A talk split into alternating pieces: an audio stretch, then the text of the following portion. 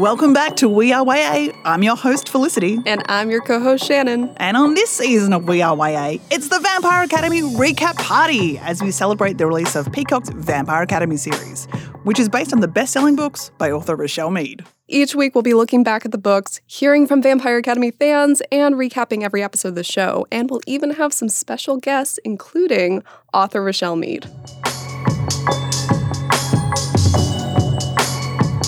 Wow! Episode 6, Molnija, and the hits just keep coming! The Royal Tour proves to be as dangerous as expected, with near death experiences, and Rose and Dimitri getting much, much, much closer. And joining us to discuss all of those big moments, Richelle Mead, author of the Vampire Academy series. Hello. And our very special guests, Sisi Stringer, who plays Rose Hathaway, and Kieron Moore, who plays Dimitri Belikov. Welcome to the show, everybody. Yay!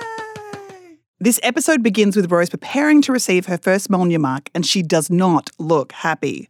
Memories of her fight to the actual death with Strigoi Mikhail play back, as well as an email from the correspondence queen, Janine Hathaway, telling her daughter what a big moment this is. Lissa comes to comfort her friend ahead of the ceremony, and it's very clear this mark is not a moment of joy or achievement. Rose enters the Guardian's chapel and tries to catch Dimitri's eye, but the man is fighting his feelings hard. As she kneels to receive her tattoo, memories of all the times Mikhail was alive and basically being her supportive guardian bestie just come flooding back. And just as Alberta is about to start, Rose runs from the room. Dimitri almost chases after her, but Alberta's being Alberta and he remembers he has to follow the rules. Lissa continues to comfort a distressed Rose, reminding her that she didn't kill Mikhail. She killed a Strigoi and in doing so, saved them all. Pivoting hard, Rose questions Lissa's decision to get engaged to Jesse in an effort to get a quorum and protect the Dragomir bloodline. She promises she won't compel him, but she needs to meet this Ivashkov guy who can help her understand spirit better. Victor, still back in surprisingly good health after Sonya healed him, is preparing to go on the royal tour and get those networking connections going. Sonya, looking alive and uh, not levitating via flock of birds, reminds everyone how Moroi view the dhampirs Expendable. She also encourages Mia to spend time with Meredith on the royal tour and not to waste a moment. However, that advice is short lived when, because of Mia's water use against Jesse, she's kicked off the tour as punishment. Sonya volunteers to go in her place. And we're rolling at the royal tour. The first stop, surprise, surprise, is another glamorous royal party. At the party, the Queen hands over responsibility of naming an heir to the council, and both Tatiana and Victor have their moving and shaking game faces on. As the royals gather, Rose, Eddie, Meredith, and other guardians stand at the edge of the party and watch the merriment. Jesse, thanks to pressure from his dad, is looking to name a date with Lissa, while Lissa is deflecting, trying to score the exclusive Ivashkov party invitation. Because, of course, Adrian's parties are exclusive. And while Jesse says, no way, Lissa is more than willing to try and talk to someone with real power his dad. Ouch, Lissa. Sonya isn't impressed by Lissa's selection of Jesse, but Victor sees some ally potential, and apparently Mia was prepping hard for this tour because she sent notes. But Sonya isn't totally sure how to follow them, so instead uses her spirit powers to read people's auras and also overhear their thoughts. Jesse is remembering a violent episode from his father, giving more insight into just how terrible his private relationship with his dad is. Lissa has a glowing golden aura while talking with Zeklos Sr., who is thinking Lissa will ruin this family. Not a good sign for Lissa. Tatiana and her Vogel relative are watching Victor networking and see that Sonya is feeding him intel, which put Tatiana into motion. Watch out, Sonya! Tatiana and Mason's dad discuss the Guardian test and callously dismiss the deaths, remarking only one novice died, which proves the point that lowering the age would be fine. And with so many deaths of seasoned Guardians, maybe they should be tested again for when more Strigoi in the field. They had this conversation right in front of Rose, Eddie, and other Guardians. Rude. We also learn that Mason's dad is in charge of moving non royal Moroi who aren't being protected by Guardians at the moment to relocation centres, something that is super profitable. Guardians are being pulled to help with this plan, and Rose learns that Mikhail's family is in the village set for relocation. Rose leaves the party and finds another senior Guardian, begging to be let on relocation duty for Mikhail's province. Getting the assignment, she finds the one and only Dimitri Belikov, of course, is head command. I can feel the tension already. Jesse runs into Silver at the party, and Jesse wants to know why she's there and follows her into the hallway, trying to lure her to uh, explore the more private rooms in the area with him. But Silver holds her ground. She likes her date because he isn't ashamed to bring her. Just as he departs, Zeklos Sr. spots them and forcefully and violently reminds his son that he needs to be with Lissa only. In a bad mood, and understandable, Jesse then demands Lissa leave with him, and while Eddie tries to remind them they should wait for everyone else, Jesse pulls royal rank and forces the group to leave with minor protection in place. Meanwhile, Buckets and Vlad's, Mia is literally getting burned marks in her hands for punishment for using her power, and damn, did that look painful! Afterwards, she runs into Christian and asks him to show her how to use her magic as a more offensive power like he does. In the Koroni province, Rose and Dimitri arrive, and she admits she wanted to come to see Mikhail's family to ask their forgiveness. Sasha, his sister, is not happy to see Rose and storms out of the room, but Mikhail's father wants to talk with Rose privately. Her dad is sick, clearly in his last days, but he shares that Mikhail talked about Rose, calling her the brilliant wild card. He does not want to relocate. This place is all he's ever known.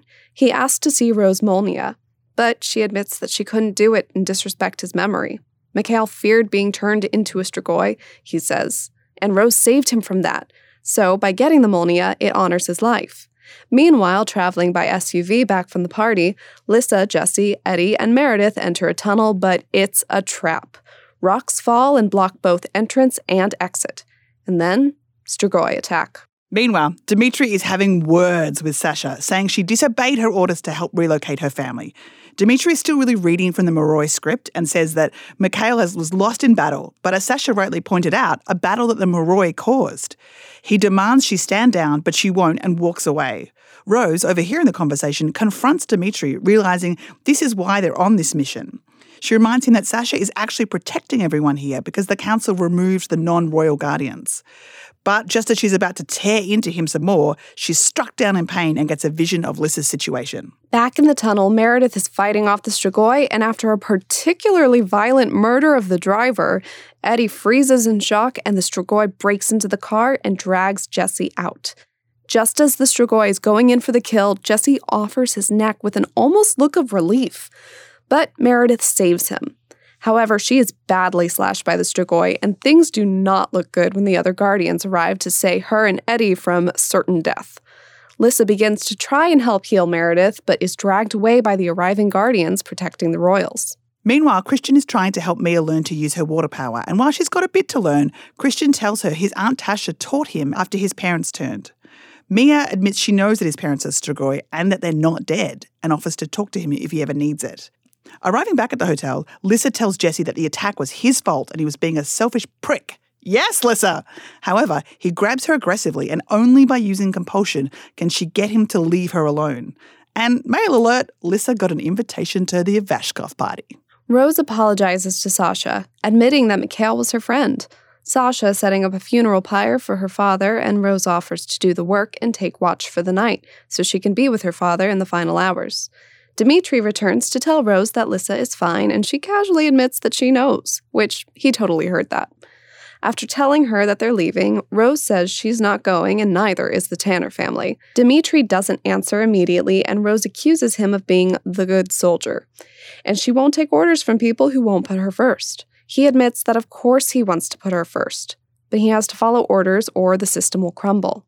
Her replies that the system is broken, citing the devastation to the Tanner family, the fathers that neither Rose nor Mason really knew. Dimitri counters that he knew too much about his father, and he wants to be nothing like him and says that he's frightened without rules that could happen. Rose, being classic Rose, reminds Dimitri she won't take orders. Christian shares with Mia about all the things that are happening with his parents, Joe Mayo, and she can't believe that he hasn't shared all these details with Lissa. He says it doesn't matter now that she's getting engaged. Christian admits to having more questions for his parents, and Mia reminds him not to be naive, and then receives a phone call from Sonya, telling her about the attack and Meredith being injured, which sends Mia running. Sonya, meanwhile, is not looking good, and the dark eyes of Spirit are popping up more and more, and then she notices it's spreading to her body. Christian and Mia come up to the dorms to see Meredith, and the two comfort each other. Christian politely leaves the room, as Mia promise to protect each other, no matter the cost. And now we're at a disco ball, big time party vibes venue, and into frame walks Adrian Ivashkov. Clearly in his party years era, Lissa watches him enter, greeting everyone, grabbing a drink, and then he comes straight to her, admitting he knows everything about her and how she scammed her way into the party. Lissa admits she expected an older art collector vibe, and they discuss the art he keeps locked away, the art that could help Lissa understand the history of spirit users. Hallucinations of Andre convince Lissa to drink with Adrian because this will help her get access to the art. She attempts to compel Adrian to a private tour, and he seems to hesitate. Something there, maybe, before saying yes. And did he see that compulsion? Oh, Adrian. On the private tour, we see all of Adrian's extensive collection, many detailing spirit's use and history with St. Vladimir, including one that shows St. Vlad dreamwalking. The final piece is locked away, showcasing the darkened eyes of St. Vladimir. Back on the royal tour in the hotel bar, Victor is networking and Tatiana is spying as she spots Sonya entering the room. She commiserates with Sonya how hard it must have been after Mikhail's death, and she admits that what happened was the council's fault and that they should have known that he was unfit for duty. That B word, we're not going to say it, but that B word. This unravels Sonya, who takes the bait, becoming more agitated by Sonya's diminishing of Mikhail, calling him an incompetent fighter. Dmitri hasn't left and stands guard outside the Tanner's house with Rose behind a fire perimeter. He acknowledges that he knows she's hurting and that he'd do anything to make it stop. And there's definitely something starting to simmer between these two. Rose is again unexpectedly doubling over in pain, and she realizes it's because Strigoi are here. And then we get a montage of the culmination of all the episode threads, with Jesse facing his father for another violent confrontation, Lissa following Adrian at the party, but also seeing this darkness of spirit in her own eyes, Tatiana maneuvering politically against Victor in attempt to get votes for the Queen, and Dimitri in battle, and they're fighting. Sorry to everyone else, but watching Rose and Dimitri go all in on a Strigoi battle is everything. It ends with Tatiana boldly accusing Mikhail Tanner of being a traitor, sending Sonya over the edge into her darkness and unleashing her fangs, attempting to attack Tatiana. Meanwhile, back at the Tanner house, Sasha joins the fight, helping to slay and attack Strigoi. Over on our favorite Dragomir side of things, Lissa is passing out at the party. Later, we learn the press coverage of Sonya's breakdown is everywhere, and Victor promises to take better care of her and get her help. Rose watches a fire pyre burning as the remaining Tanners are loaded off to relocation. Dimitri asks where Sasha is, and Rose confesses that she told her to run away. And Dimitri is angered knowing that not just Sasha, but Rose could get in big trouble for this defiance. She won't apologise and says that all guardians deserve better treatment. This clearly rattles Dimitri. We rejoin Lissa at the party with Adrian, and he says he understands more than she thinks, and he can help her if she only wakes up, which is when we learn the man is dreamwalking. And it's the next day, and Adrian Ivashkov is a spirit user. Another guardian asks Rose and Dimitri where Sasha is, and Dimitri speaks over Rose to lie and say that Sasha had died and that her body is on the funeral pyre. Rose wants to know why, but Dimitri can't answer such an obvious question. It's because he loves you. And then Dimitri tells Rose they can't leave yet and they have to do something. And it's sexy Molnija time as Rose kneels in front of Dimitri and offers the nape of her neck to him to receive the tattoo, and the tension is off the charts. They can't control themselves, and after the world's most longest chemistry fueled stare, they kiss! And we fade to black. Dimitri Hive rise up because it is our time. Okay, so before Sisi and Kieran get here, because I actually feel weird saying saying this this part of the episode that I loved and I want to talk to you guys about let's talk about the introduction of the one, the only, Mr. Adrian Ivashkov, who has a party. And as soon as I saw Ivashkov's party name on the invitation, I about lost my damn mind. Yeah, that caught me by surprise that we saw him so soon. And you you hear Lissa talking about this art guy, right, whose collection travels, and then oh, it's Adrian Ivashkov, and it was just like what? Uh, yeah, definitely a jaw dropping moment.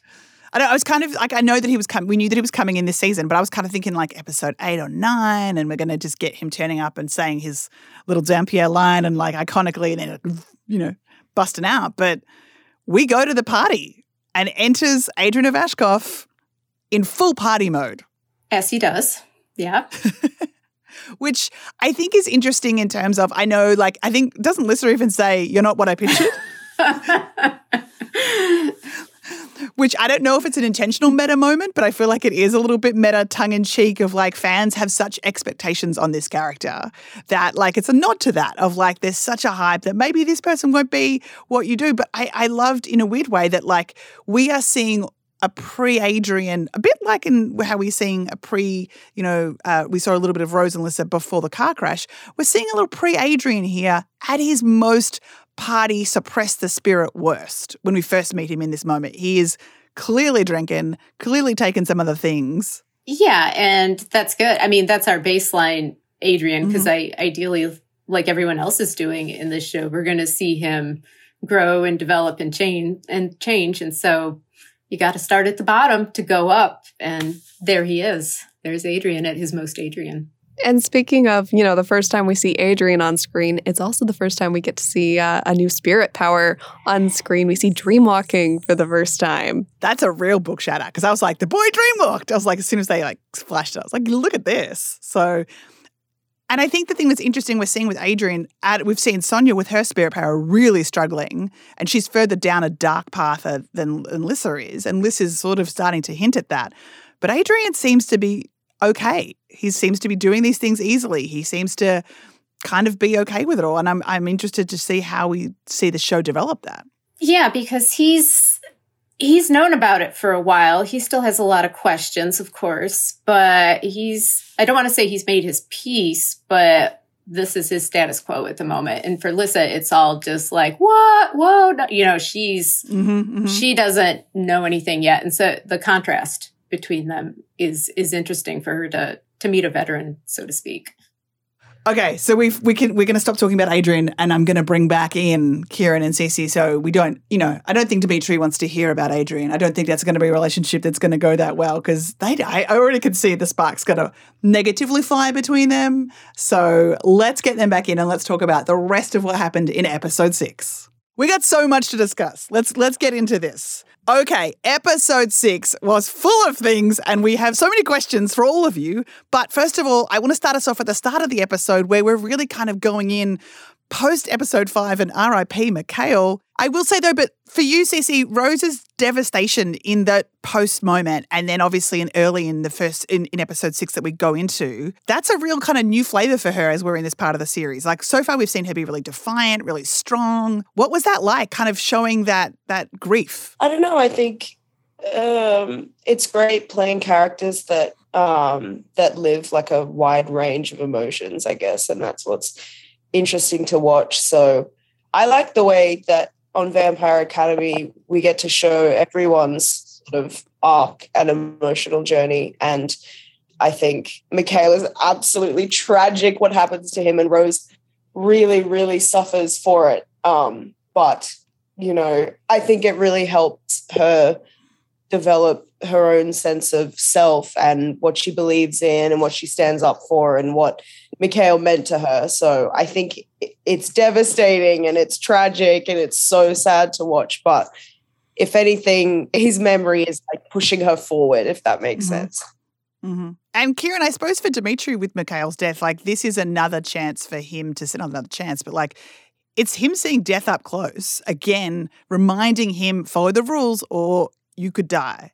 I think um, it's just another example of how dangerous their, their craft is.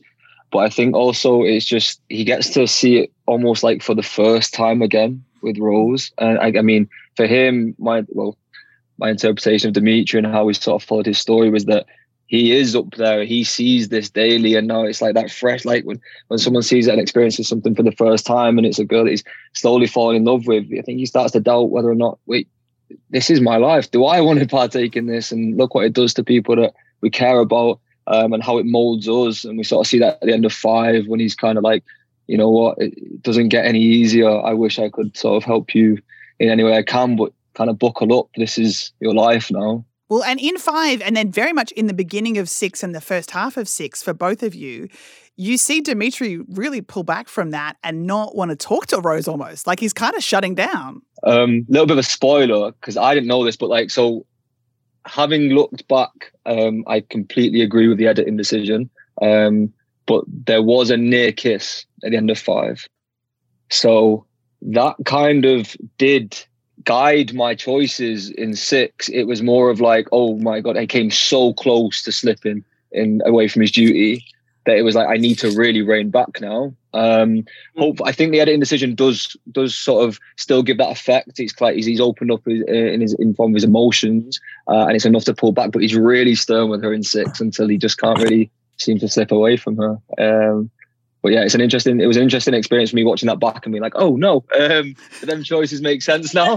Um, but I think they are just one big sort of um, I meet you. I liked it as an editing choice. I think it was really cool, and I and I obviously it's weird like being an actor and remembering what you what you did on set, what you said on set um, when you were filming it, and then editing puts your performance in somebody else's hands. Um, it's always weird watching stuff back and being like, oh, they decided to change this and this and this is different. But like you said, I think as an editing choice, it really it really fit and everything kind of gelled. And I think, like you said, I reckon your performance matched that version of the scene as well. Really, really beautifully. Absolutely. And Richelle, I got to ask you, what is it like watching this phase of the Dimitri relationship for you as the author? Seeing the tension, the will they, won't they, knowing that the we talked about this, the pieces may have moved around the board a little bit, so a lot of it probably is catching you by surprise. It is, and that's fun. It's it's kind of a mix of knowing, like, okay, I'm pretty sure where this road will end up, but there is so much that's changed. Like, I'll find myself when it ends, like, wait, no, no, what's the next one? What are they going to do? And people say, how are you surprised? It's yours. And I'm like, no. And I, I love that actually. It's so fun for me uh, to not know everything and, and wonder where they're going to go next. And the shadows of differences in the way that Kieron and Sisi are playing the characters, but then the flip of like, but these are the characters we know and love. Yeah, but they've got, I mean, you still see it. The they are those characters. It's there, even with like you're saying, subtle pieces changed. Mm-hmm. You know who you're looking at and you know who's doing that. I mean, I feel like Shannon's leaning at looking at me saying, could we just maybe get that scene that was cut reenacted on this podcast listen, right now if listen. we I understand the editing choice. I'm a little bit sad about it and I'm yeah. allowed to be. Peacock, we're not mad. We're, we're just disappointed, yeah. is all we're going to say. Uh, no, it's good. It's good to make people wait. I feel like there's a payoff coming we're going to talk about soon, but well, and this is the thing of like, the, I, I, I, don't know. I'm like, is it just this episode's payoff? Because I feel like there's consequences to rule bending. But I want to ask Dimitri Kieron about the rule bending situation. Because as you said, we start episode six with him kind of, and now that we know that there was almost a kiss, a snap back to like, no, rules, Dimitri, follow the rules, go out, do the things. And then obviously, as that episode goes on, Rose keeps pushing and pushing and saying to him, but why? But why?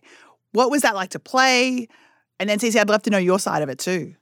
I think it was just excitement really for me as an actor. That's like this that's the juice, right? Just this like he was so torn. My approach to Dimitri at the start was that there was always ideas. I mean, he's lost friends, um, as we realized with Alexi. He's been torn away from his family. Um, his mum's in the comments. He knows the the the strain this life has. So there's an idea, but he, he channels that and it just makes him so good at his job. And for me, that was like this idea that he isn't necessarily good by choice. It's kind of like a curse. I thought there was something sort of poetic in that approach that he has to do this, so he may as well try. It. He may as well give it everything. And Rose kind of enters his life and kind of holds up a mirror to Dimitri. It's like you've spent your whole life morphing yourself into this perfect guardian. Who's the man underneath? Like, what do you really feel? What do you really care about? And she has this freedom that he has never attained, yet she's still as good, if not better, than he is as a guardian. He knows her potential. And it kind of makes him think, well, if she can do all this and be as good as me, yet have all this freedom, why have I sort of imprisoned myself a little bit? But it's all he knows, you know. Um, it kind of relates to that one saying that the um, that Victor and Jason constantly, uh, sorry, Victor and Andre talk about that what you want and what you must do constantly two very different things. And um, yeah, it was interesting in the audition process. That was the the metaphor of Rose. It's like there's all this passion underneath, and Rose is going to come and wreak havoc and threaten to release it all. and Sisi, for you, like this is also too. You have sort of hinted in the in as Rose is in the previous episodes about wanting to buck the system to fight against it, but really this is the episode where you're pretty vocal about it at times about why am I participating in a foundational structure that it hates me, that wants to see me die. Really.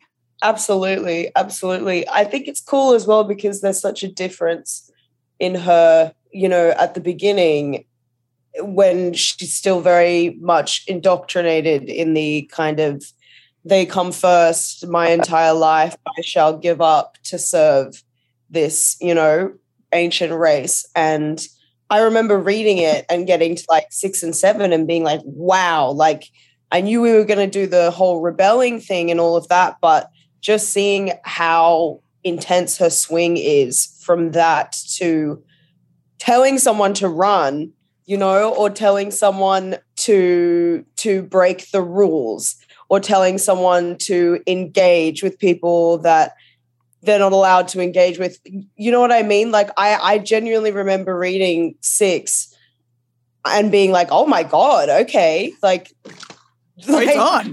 Rose has really, really, really turned it around. I just, I just didn't think it would happen so quickly that she would have such an intense mental shift. But it's really cool to see. I don't know. I feel like she's kind of like she's like a horse, and Dimitri's like pulling on the reins, and this horse is like ready to run out the gate. You know what I mean? They're like ready to go, and and Dimitri's just trying to hold her back and be like, please, like, don't blow everything up, don't destroy everything. I know you want to be free, and I know you want to feel powerful and move forward, but that's still not the way the world works, unfortunately. And then that causes some tension between them as well. I want to talk about you guys getting to go outside of the set that we'd seen so far, which was sort of the school and the, you know, the St. Vladimir's Academy. And you guys got to go on the royal tour and then you got to go off into the provinces. What was that like? I'll, I'll jump in. I was waiting for Susie. I was waiting for Rose to come firing through that. Um, yeah, no, Portugal. It just made it feel like that world was expanding, you know. And um, one of my favorite things about this job was the set was real. You know, there's no there's no green screen. Everything was as it mm-hmm. was, and that's that's so gold as an actor. You know, it's that element of I don't have to act. There's I'm here. I'm living, breathing. This is my my environment. Um, and when we got to the royal court stuff, it kind of like it's like oh, this is expanding, and it kind of it made it feel like oh, Joe. When you stand on a skyscraper and you realize how small you are, and you're like, "Wow, this is this is this is growing," and um, there's different elements of our story that will be introduced. Um, and we also got to fight in a ring of fire. So my childhood dreams, yeah, that maybe, was you know, that was pretty cool. We didn't get to go to a palace. That I mean, was insanity. so tell us about yeah, tell us about that. Like, what was filming that like? Well, actually, How? no, no. Remember, it was freezing cold, and then they put the heat bars on only put them on a certain length towards the end. Like a lot of our filming was cold, yeah. but then that fight was the only yeah. time we looked at each other and was like, I'm warm for once, you know. Um, yeah, yeah, yeah, yeah, yeah. yeah, like but the middle, be- the middle of the ring of fire was quite hot. It was nice though. You're right because we were cold and freezing all the time. But it's just crazy for them because, like, obviously you use like camera tricks, so everything's you're you're not really in a literal ring of fire. But then we got to the shots where they couldn't cheat it and they literally just had to put us in a ring of fire doing stunts with these amazing artists like people are jumping into the ring like just just crazy crazy stuff i'm really excited um, for everyone to see that fight actually and you can see um you can see a little bit of it in the trailer and stuff but mm-hmm. that was that was very, very, very cool in terms of stunts and something that I've never done before, like a full 360 ring of fire. And we nailed that fight, didn't we? We absolutely killed that one. It looked so good. It looked so good. I mean, Richelle, I we talked about last week your your one failure of not putting Dimitri on a motorbike. Do you now regret not having like a real Yeah, I'm gonna have to like start building this list of like, oh, why didn't I do that? Yeah, definitely Ring of Fire fight, I think needs to be up there. Uh, and it, it kind of goes uh, back to what I was saying last week. There's just some things the the screen can do that the page can't, and there's some things the page can do that the screen can't, and that kind of a big in your face visual fight, um, it, it can't be done on the page, and so that's just the the wonder of uh, seeing it adapted on the screen like that. That's definitely been one of my favorite scenes in the series so far. So I kind of have to ask, what was training for that specific scene like? I thought I'd peaked, I'll be honest, and then we got more in like next episodes, and I was kind of like, wait, okay, um, Yeah. the Ring of Fire. Yeah. Like, I mean, we was like, Sisi was so busy that like she was in every day, and I, I had a little bit more time off than Sisi, so I was got the opportunity to train quite a lot. Um, so Sisi was working every day, so it was it was like running the fights in between takes, right? And you nailed it every time. yeah, yeah, yeah. Ah, it's cool though. It's really cool because alongside the training that Rose and Dimitri do, like me and Kieron do that as well. And it came to oh, what was the episode? Oh, four, five. Four, I don't know. with the de but- but- yeah, exactly. When we're doing the the pas de deux, it's like um But- we learned this piece together, and then from that they teach us all of our moves, which are essentially based on that piece, like that piece, which and it's basically like Tai Chi. It's not even necessarily a choreographed like combat so much, but you know, we call it like the dance. And so we learned the dance, and then in every fight after that, there is some element of that dance in the fight. Um, so our skills developed alongside Dimitri and Rose's skills as they were training together as well. And then by the end of it, like we are, me and Kieron were so, so in sync. I remember watching the trailer and there's a shot where we're in, we're in a house and I'm wearing like the black pants um, and you, you've got your guardian suit on and um, someone grabbed that like a couple of seconds for a gif online and it was just like do you do you know the shot I'm talking about, Kieron? Where, where I know we're the shot standing in where, where we turn to the stances. Yeah, where we're yeah that's my dad's favorite Yeah, shot of the trailer. My I'm dad was with your like, dad. "That is the It's- shot." yeah, right, exactly. And I I It looked at that and I was like, I don't remember us planning that. Like I don't remember us planning like three, two, one. I feel like they just called action and the knock on the door came and then we just did it because we were in sync like that already. You know what I mean? Life kind of imitated that. It reminds me of my one of my favorite quotes in the books about like they're, they're lethal around each other in a fight. And we saw, I, I thought of that quote too in when we were, you guys were in the Ring of Fire and you, you hit your backs together. And I was just like, that is that moment. That is that moment come to life of this is the first time they've been out in the field, untested, backup's not coming. Here we go. Rose and Dimitri fighting like badasses. Massive shout out to the stunt team though. What a phenomenal job you guys, you got, you all did. You looked fantastic with the actors as well. But like the, the stunt work in the show has been, so, has been fantastic all through. But this was like next level. They did such an amazing job. I don't know how they did it. It was Mhm. like, yeah, truly, truly. And my stunt double, Cassie Joe Craig, she's an absolute tank. And yeah, she taught me, she taught me so much, everything. But I think we've talked about it on previous episodes too. Both of you were doing such a fantastic job of the physicality of the roles and how different each of those physicalnessness that's not a word, I'm making stuff up, needs to be. Like, Sisi, like Rose is you like we talked about it last week. Some actresses, God love everybody, not everybody can be a natural runner. You run, girl. You like know how to run after things and get things. And I love it. Thank you. Thank you. I appreciate that. But also, Kieron, the thing of like what we see when you do Dimitri is a more grounded, like lived in kind of like you've like it's clear as you do this stuff that you've done this before. You're a guardian who's done this for a while. Like, is that intentional choices that both of you are making to kind of have Rose's athleticism be really passionate, be really kind of like out there and like new and fresh, whereas Dimitri's is grounded? As a character, Rose has so much to learn, and Dimitri's one person that can teach her those things and how because like i think like you said rose comes into a fight um with a lot of like passion and and and fire and stuff but dimitri is teaching her to control you know what she's doing and the, the way she fights so that she can have that sort of like raw animalistic kind of rage and fire and passion so that she can rein in her skills in order to be able to yeah like control that like you know what i mean that controlled aggression, right? I think that was like such a Yeah, nod to exactly. our sort of our backgrounds because I, I obviously come from a boxing, a boxing background. These uh, Sisi comes from like a dance background, and that was implemented into both our styles. But for me, it was like that pressure of Dimitri's meant to look like he's been doing this for a long time before he meets Mm-hmm. Rose.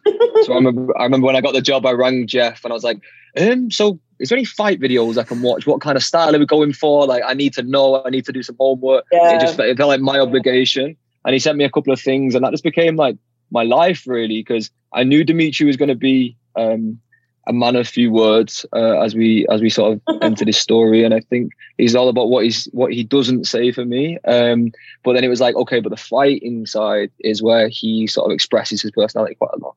Uh, and we come to realize in episode seven why he is like that. Um, we have to move on to the big elephant in the room, the Dimitri elephant in the room, which is both of you have said you knew of this fan base. Sisi, you've admitted you were a book fan, which is amazing. Um, and Kieron came on board pretty damn quick, which we love. Um, but what was that like heading into knowing this is a six book series where you are about to enter into the iconic couple that has its own ship name that is so anticipated by fans? What was that like? Scary. Yeah, people always ask me if I felt the pressure, but I don't think I ever really did. I think been like knowing the books and the character so well, I've been sort of lucky and I've been prepared, I suppose. Like I've had a concept of of who she is and what the story is and all of that kind of stuff and I really wanted to do it justice and I guess the only nervousness comes from like I hope that the fans appreciate it. Like and and the OG book fans, I hope that they can find what they're looking for, even though it is an adaptation and even though we have changed a few things. So I guess that's really all I cared about or was nervous about was the fans' reception. Um, I think I definitely felt the pressure personally. Um, I think, like I'd seen the movie, right? Um, I've said this a few times because I'd seen the movie and I, I, I sort of like lost my, I lost my memory a little bit. And then when I got the audition, and then it wasn't until I actually knew I was going to play Dimitri before it got announced that I did a little bit more research and realized like, oh, this guy is like really cherished by a lot of people, and um, that comes with its own expectations. And like like Sisi said, you just kind of want to everyone who loves that character to at least see that you love them too, um, or that you've thought about it and you've been attentive. And um, yeah, no, it just made it all the more exciting, really, because it was challenging, and it's again, it's an adaptation, but it's it's been really. The fans have been really nice, you know. Um, everyone seemed to really care about what we were doing. Everyone's allowed to not be happy as well, you know. Like everyone's allowed to keep their imagination and sort of be. You're never going to live up to everyone's expectations or imagination, and there's a freedom in that. Um, but then there comes a sense of pride when you've got Sisi, who's a massive book fan, telling me that I, yeah, you're my Dimitri, and, and other than that, it's kind of like, you know what, I did give it, I gave it my all. I will. So I'm going to hand to the OG book fans in the room, and I'm going to hand it over to the OG book creator, which is Richelle. I, want to know what it's been like seeing another version of Rose and Dimitri come to life, and what have been your favorite moments. Let's embarrass Kieron and Kieron and Sisi. Let's let's hear let's hear the let's hear the good times. no, uh, I think a huge part um, that I just love uh, is the way they play off each other. And I, question I'm asked a lot is, how did you think of Dimitri? And I, I feel sometimes like I need a story like, oh, my car broke down one day and then this guy in a duster stopped. You know, they want to hear something big and dramatic. But the, the reality of it was, you know, I created Rose, this kick ass action girl. And you think about what does she need in her life? What is her journey? And that sort of Dimitri complements that and vice versa. You know, what does he need? I mean, he comes across as our, you know, stoic, all knowing guy, but he really doesn't. He's got his flaws. And so their, their dynamic in the books is they, I hate to say complete each other. That, that's cliched, but they, they bring out things in each other and challenge each other. And so it's exactly what I see on the screen, like the way you guys interact. Uh, you you poke each other, you encourage each other, and I that's what makes each individual character work. I believe. They dance together. It, uh, the bars. dancing, the, the dancing, dancing goes on the motorcycle list, right? The the motorcycle and Ring of Fire line dancing, right? That was so interesting because I remember getting the script and I looked at I looked at she says like I don't think Dimitri would dance. I feel like Dimitri would stand at the bar. And I was like, for me, I think like that was really interesting because uh, I'd done all this meticulous work. I was like, yeah, there's no way, there's no way he'd be dancing. And then I'm so glad we actually kind of got to see that because um, the audiences will never know this because it was just a stage direction, but it was um, the Death Watch was the sort of our mourning period. But it said this celebration is a sort of ritual and it's the dhampir's way of clinging harder to life. And I thought that was just so like beautiful. It's like, okay, maybe Dimitri would part it. Like maybe in every province, this is the dance that happens mm. at the, mm. the Death Watch. It was like finding the why. But yeah, I'm glad everyone liked that scene because we were all so scared to watch it because all of our acting went out the window. We all just started having like the wildest dance ever. Um, yeah, Dimitri dances. The dancing scene was really funny. Characters that wouldn't normally dance with each other or interact were also having their moment as well. So like even even like Kieron and Drew had a moment. Like it was chaos. I loved it. It was an instant fan favorite. Is there any? I will. I will ask uh, for another teaser. Is there any joyful scenes like that coming up? Is there any fun things you can sort of say that you're most looking forward to everyone having a bit of a lighter look at? We have fun, but everything's like quite traumatic post episode five, and everything gets really intense like... and so much so much happens so i like to think that we can steal a moment of um you know happiness and lightness and joy and and i think as actors we are always looking for those moments even when everything is really serious from this point on things just get absolutely crazy and insane and interesting and it's full throttle. So we're really picking up now. We're really picking up now. I will say, I asked that with a leading question because we end episode six with some real fun going down because it's the consummation of a relationship. It's the first big kiss. Finally. Okay. Sexiest, sexiest tattoo giving moment ever, I think, is now the the vibe we're going for here. Yeah, that was, that was hot. Not gonna lie. That I think that was the, the, the, the, the description in the script was that sexiest tattoo moment ever. That's what we were aiming for. Excellent. And that was it. That was our only line. Yeah, how much rehearsal went into this? How much did you guys have to like plan this out, or was it a little bit more like you know these characters by this point, you've got a feeling for them, let's go? These days, um, intimacy coordination is really important. So we mostly talked with Rebecca, our intimacy coach, about like consent and what everyone's comfortable with, and you know, feeling safe and all of that. But it was a relatively closed set, and Erica is just fantastic. And she likes to use music as well. So we were doing our scene and listening to um, um video games by Lana Del Rey. Great song. Great perfect. choice.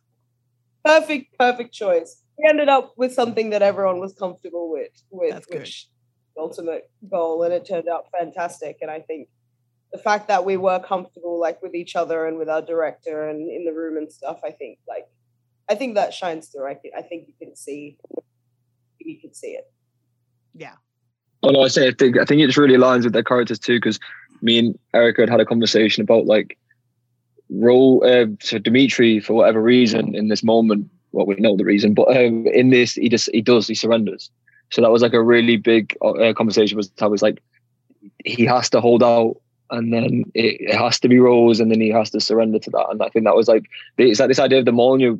He kind of bonds them in that mm-hmm. moment. I think uh, he sort of introduced her to be a guardian completely, and it's a it's a weird sort of contradiction, but it's a beautiful one, I guess. But Richelle, this is a bit of a different take, obviously, from their first, you know, kind of moments. What was that like watching for you? Going, oh, okay, he's giving her the he's giving her the Molnija. That's exciting. And way, oh, it was great. I mean, I, am reiterating a, a, lot of what's been said. You know, I, the tension and and the pacing of it was was great. And uh, I know my reaction when I watched it was like, "This is sooner than I expected it to happen in the timeline," which then set me thinking, like, "Oh no, that just means bad stuff will happen. You know, it's because you think of that as like, oh, that's the happy culmination. You're like, oh, if it's happening this early, then there's a lot of trouble ahead. Uh, I was also surprised that Dimitri's a trained tattooist, apparently. like, he can do that.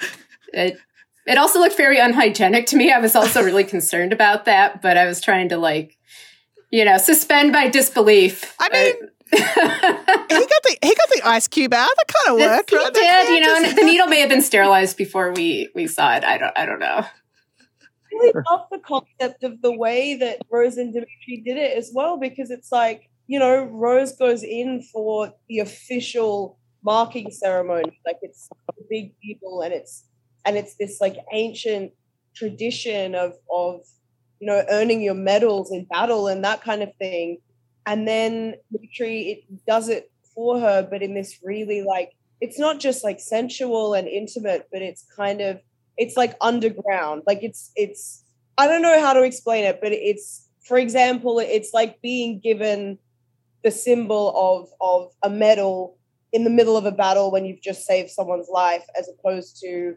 getting that in an official ceremony when mm. everyone's you know there watching you. Like there's something about it happening in a moment like that that makes it more meaningful, I think, to Rose and to Dimitri and to the story. You know, like you can't get much more. No, the word's not down to earth, but do you know? Do you guys know what I mean? As a yeah, like a ceremony about it, it's this beautiful, intimate moment, and of yeah. course, Dimitri knows how to do it by hand. Like he is that kind of. He does. He does his own. I was gonna say he's that kind of a badass. He's like, I'm gonna do my own. He's getting that many. He's just used to it. All right, I'm gonna turn up the heat now. It's time to do our favorite game here. Surprise and delight! Basically, I'm going to ask you what were you most surprised by in the episode. And for Kieron and Sisi, it's probably like maybe when you got the script or maybe even when you were filming, did something surprise you? And then what were you most delighted by? And you can only give one thing as an answer. And my new rule for this week no one can repeat someone else's answer. Taking the stakes up week by week. So, Sisi, because you're Rose Hathaway and Rose Hathaway always goes first. What did you what what were you most surprised by? Obviously from the beginning the scripts change a lot, particularly in like a first season when you're when you're figuring out everything um and you get to see the characters evolve through the writing and stuff. I was surprised by everything because I know the books so well. So mm-hmm. everything that happened I was like, "Oh, you we're doing that now?" or like oh, we're going to leave that out, or we're going to, or this person is going to be a different character to the way they were in the books. So I think everything in the script initially surprised me, and I know that like Kieron, Kieron and I were like, oh man, like when's the when's the necklace scene? Like, oh, when's this scene coming up? When's this scene coming up? And they didn't, but then we got another like lovely um version of it that, that was kind of more our own, I guess. Would you say you're most delighted by the not necklace scene, but repl- rip whatever's coming in? Um, yeah, I guess I, I guess I'm delighted by it. Um, but Kieron, you go, and I'll, I'll have to think about my delight. All right. Oh, passing the turns. Um, okay, I was more surprised I feel like it's really indulgent if I say something from Dimitri's behalf, but I'm going to do it anyway. Um, I was really surprised um, initially at Dimitri's uh, impulsivity to and defiance in lying for Rose um, when he lies about Sasha. That was something that was like, oh, he's in deep now. It's not only is he sort of sacrificing uh, himself for Rose, he's sacrificing potentially his life for Rose, you know, um, and she doesn't really get that. I think that's a really big moment for him. It's it's so minuscule in the episode as well that we can we can blink and you miss it. And I think that's such a huge moment for him. He realizes in this moment, putting it all on the shield here. Uh, what was I most delighted by? Uh, can I say two? Can I say two? I was going to say one? Because you asked, two? Just in case you know what you're in theme with the episode as rule as rule breaking Dimitri comes to the fore, so can Kieron rule breaking okay, yeah, fore. Very, okay. So as we mentioned, the Ring of Fire. Um, but secondly, Mr. Ivashkov Gotta say it. Oh, you dropped the A bomb in the room. Damn. Wait, am I not allowed to do that? No, you can. No, you can. I'm just surprised that Dimitri would drop Adrian's name in a room because that's not normal. Uh, yeah, I just think I think um, there's a, uh, having researched from before, like fans are so hungry for Adrian. You know, they didn't get the opportunity of the film, and I think, um, yeah, I just think it's gonna. Be, I just think that's such a beautiful sort of turn of events for people that thought they'd never meet an Adrian, and now they get to see it. And I think the way he's sort of introduced is is wonderful. Um, and yeah, Leo's an incredible actor. So yeah. It- okay, it's technically not stealing Kieron's answer. I will say no. Hang on. I will say I will say Adrian, but I will say I was both surprised and delighted by the choice of casting for Adrian because obviously we all know these characters. Um, so in my mind, it's always a question like, oh my god, who would they who would they get to play this person? You know, in the world of the books, and then also in the world of the show, and you know, young actors and all of that kind of stuff. So that was that's always really exciting to see who they're going to cast for these, you know, like classic iconic characters. And I was initially surprised when I saw Leo um, Woodall, who plays um, Adrian, and because you oh, you read the books and you have a very specific image in your head, you know, Mhm. particularly of such a charismatic character like Adrian. And so when I first saw him in pictures, I was like, what? I don't know if I get it. Like, I don't know if this is my book Adrian in my head. You know what I mean? And then as soon as I actually acted with him or like got in a space with him and got to see how he like talks and moves and the accent he's doing and all of that stuff, I was like, oh my God, there it is. There's the Mhm. essence. And that was, I was surprised and delighted by that. I would 100% agree with that. It's like initial like shock and then you're like, "Oh, I see this now." So, and I'm excited because you've already dropped me a little tease that you will be acting with him in scenes and you will be talking to him.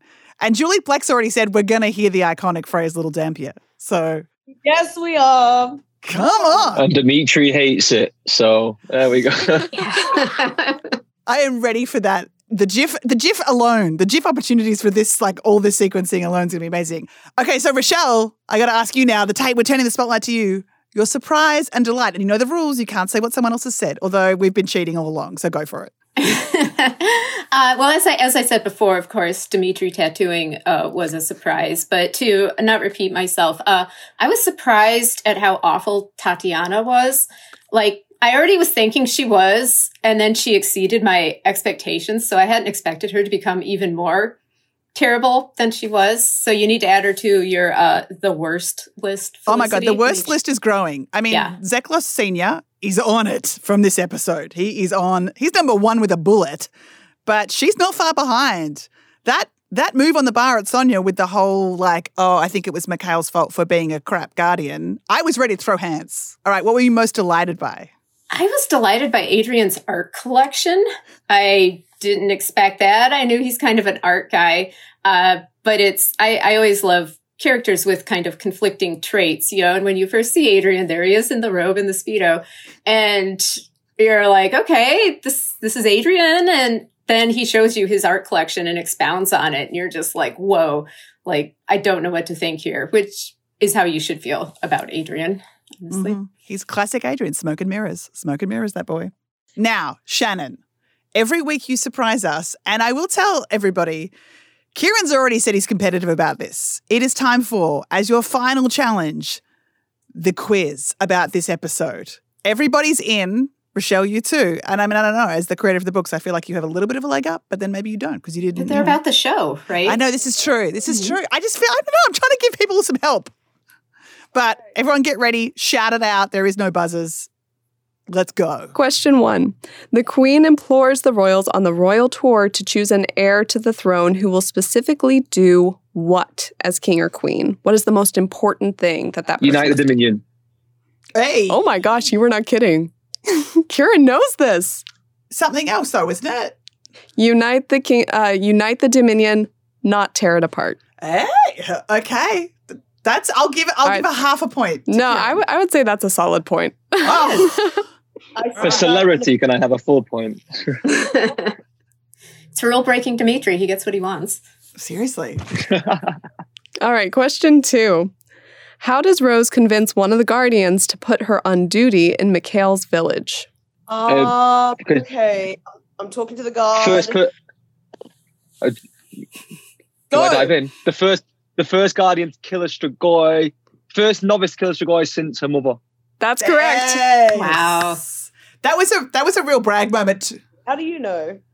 Because Uh, I watched you do it seventy times in the cold for me to come in Oh, with one that's line. right. Oh my god. Yeah. Yeah. right. We were filming this scene, but Kieron doesn't step in until like the last 10 Yes. seconds of the shot, but he's standing behind the wall watching the entire time. Wow, I forgot you were there for that scene. My bad. my bad. Kieron, you perform. It was a great performance. We were just all focused on Rose in that moment. Yes. Kieron is in the lead, and we're in question three. Name Mikhail's village. Carney Village. Yep, that is one point to Sisi. And are we at two and two? Yeah. All right, tiebreaker. I was going to say Camry Village, but that's not right. All right, tiebreaker question. Question four. Uh, Dimitri lies about what happens to Sasha. What does he say happened to her? Shall I do do a duty in a Strigoi attack. Yes, that's correct. Pay your respects at her funeral pyre. hey, even does it the oh. Extra credit. Does that make Dimitri the quiz winner? That makes Kieron's Dimitri the, quiz winner. That's all right. We've got a couple of more episodes. If you need to come back, Sisi, we can always do another quiz.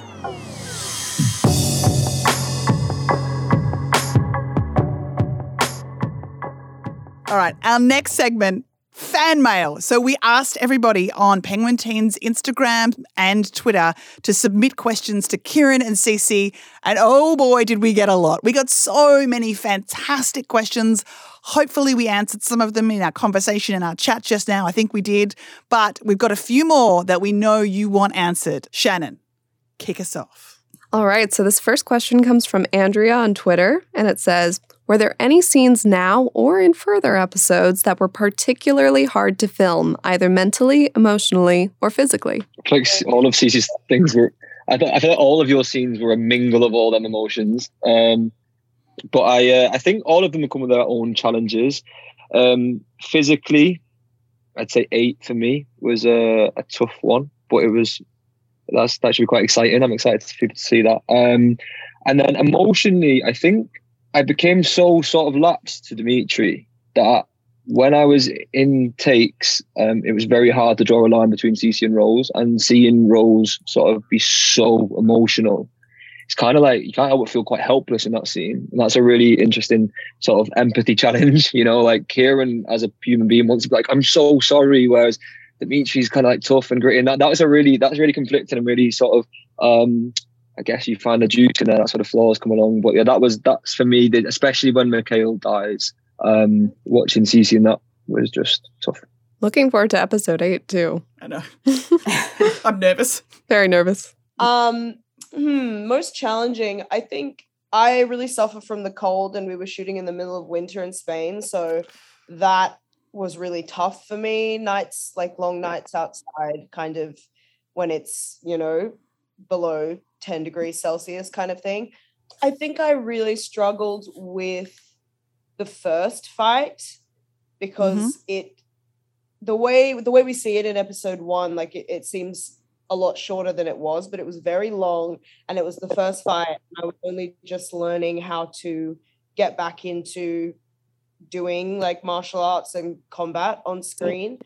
Um and yeah, I don't know. I I I sort of have a knack for it, but when you've been out of practice with any skill, you kind of have to not only relearn the skill, but relearn how to relearn the skill. So Mhm. like Drew was miles ahead of me in terms of the choreography because my brain hadn't clicked in that way yet. So I'm really glad that I had Drew uh, in that scene because he was just really supportive and and he was kind of like pulling me through it. Same with um same with the stunt team. They were very attentive on that first night. And this was the first physical stuff that we'd done in the whole episode, basically, and all that kind of stuff. So that that was a challenging fight. The first fight for me was probably the most physically challenging and emotionally challenging as well, because it was, you know, such a commemorative moment Mm. um thing for me, I reckon. Well, and to that point, one of the next questions was from Vampire Academy Army on Twitter, who wants to know, Sisi, as a long-time book fan, did you have any real pinch me moments of reading the scripts or being on set and saying, I am filming this scene that I've just like imagined for years?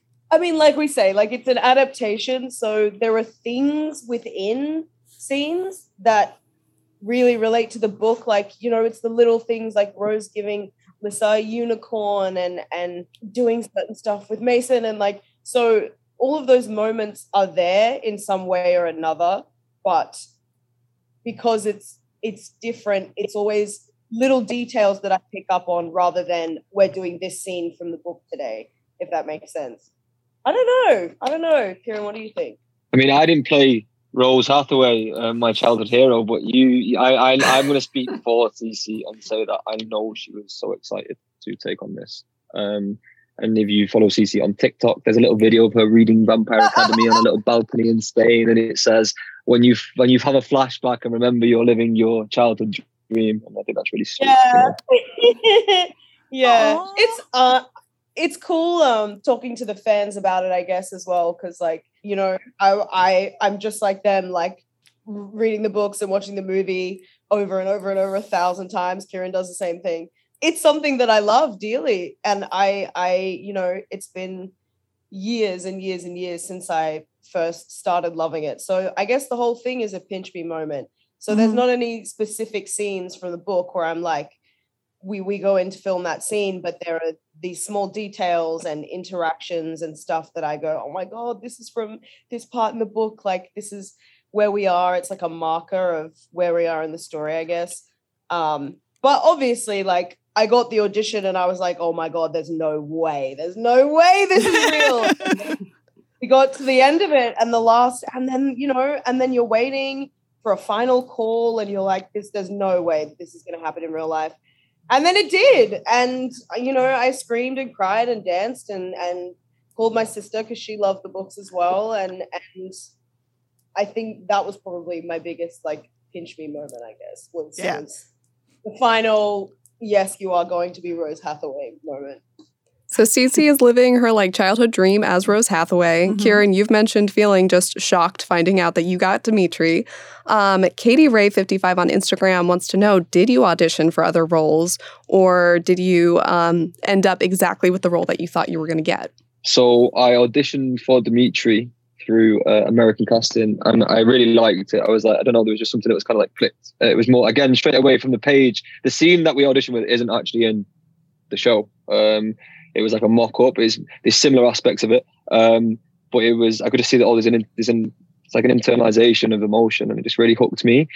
But I'd seen the film, I'd seen Danila, I'd seen the drawings. I was like, eh, I don't know if I'm going to be playing a six foot seven Russian god um, as much as I really want, as much as I really wanted to. Um, and then, yeah, I never heard back from my tape for like two weeks. And then British casting came along and was like, "Oh, would Kieron audition for Dimitri?" And I was like, well, someone kind of thinks I look right, um, but I've already done it. Um, and I was like, but can I audition for Christian, please? Um, and they come back and said, yeah, absolutely.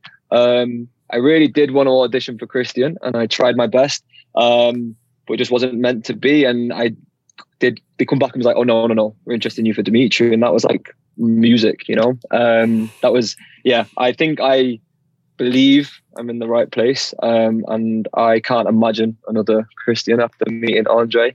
Um, if I didn't get either of them, though, um, I'm sorry, Leo, I would have had to audition for Adrian as well. The sliding doors moment of you being Adrian. Wow. I would love to see that. We should dress as. I want to play them all. I want to play. Yeah, let's just do like a, a, a multiverse, and I'll just play everybody. At least I want to play yeah. as well. I want to play Victor let's gender flip it too. Like, let's have Kieron, you play Rose. Come on. Clearly, there's no other. There's no other choice for Dimitri. Like, I remember doing the auditions, and even before we had to set a word, I just looked at him and I was like, you know what? I think that's it. I think that's that's Dimitri. That's who it is. And then we did our chemistry read, and it went amazing. And I was like, that's it. That's it. That's it. That's the magic right there. Like we I ha- I just had such a good feeling about both of us because you know sometimes you just feel the magic even if you're doing a chemistry read through a computer screen you know That's Im- that's impressive. I got to say, I've heard you guys talk about you did a chemistry read on Zoom. I, I mean, I believe it now. I've seen, I've seen the show, but wow. Yeah, I think I logged on and Sisi was already in, and uh, I you may have heard a video of Julie talk about how bad my hair was because I knew I had a ponytail. I slicked my hair back to give the impression that I had a ponytail just to try my best. Um, and I get in the Zoom, and one hair had fell forward in like a little curl, and Sisi just goes, "Bro, you look like Superman," and then I was just like. I was like, she's getting those. I text, I was like, text yes, my agent I- was like, I was like, I might not get Dimitri, but she will get. She's gonna be Rose. Like, I could just, I heard it straight away. I was like, that's the girl. Oh Um, God. but luckily, You here I am. It was great. Exactly. Thank God. You know what's so funny as well is that the other day, um, Jonetta and I busted out like we found our old uh, audition tapes for the show, um, and so we compared because all the all the women basically read for Rose initially, and then you know um, sort of were told or, or decided where to go from there. But um, she showed me her Rose audition, and it was so like it was sweet but it was so like earnest and like and serious. And from what i knew of rose i was like oh like she's she she's more mm, like messy than that i guess. And she's more forceful than that. And then we watched mine and and the scene the scene is like we we don't we don't we don't need dimitri like I'm your guardian now. And Jonetta's was so beautiful. Like, no, like, we don't need Dimitri. I'm your guardian. And mine was like, we don't need him. I'm your guardian now. Like, I don't know what you're talking about because it's it's it was so funny. And then we watched her Sonya audition, and it was just the most beautiful thing. And I was like, oh my God, see, now we understand why I'm Rose and you're Sonya and she's just like giving this beautiful ethereal performance and i was like of course of course Sonya had to be you like it it makes so much sense But that's it. You survived surprise and delight. You survived the the, the inter- interrogation of the quiz. And you've been our guest. So thank you so much for being part of the show and the recap. We have loved seeing you bring Rose Hathaway and Dimitri Belikov to life. And we can't wait to see the next episodes. Kieron and Sisi, it's been an absolute pleasure. thank you so Thank much i'm so glad we did this and how cool is it to get in a room with Richelle as well this is so cool How do, that's how I feel about you guys. I'm so I'm so happy. Like we we love the books. Like all of my friends that I know love the books. My sister and everyone's just like so so excited about this. So like thanks for writing the books. Thanks for literally doing this entire thing. I appreciate it. Thank you so much for taking the time. Big fan, Michelle. It's been an honor. Thank you so much. Well, thank you for embodying like what I wrote at three in the morning, drinking 10 cups of coffee.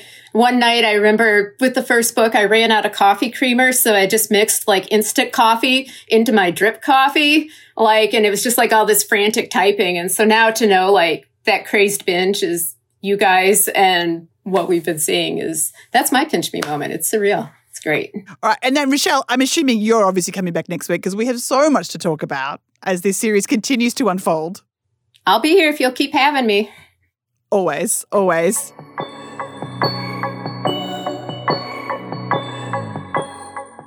All right, everyone, make sure you join us next week as we recap episode seven, Beyond the Wars, which the title alone is scaring me, makes me super nervous. So, in the meantime, make sure you're following Sisi, Kieron, Richelle, Penguin Teen on all your favorite social media channels for the latest Vampire Academy news.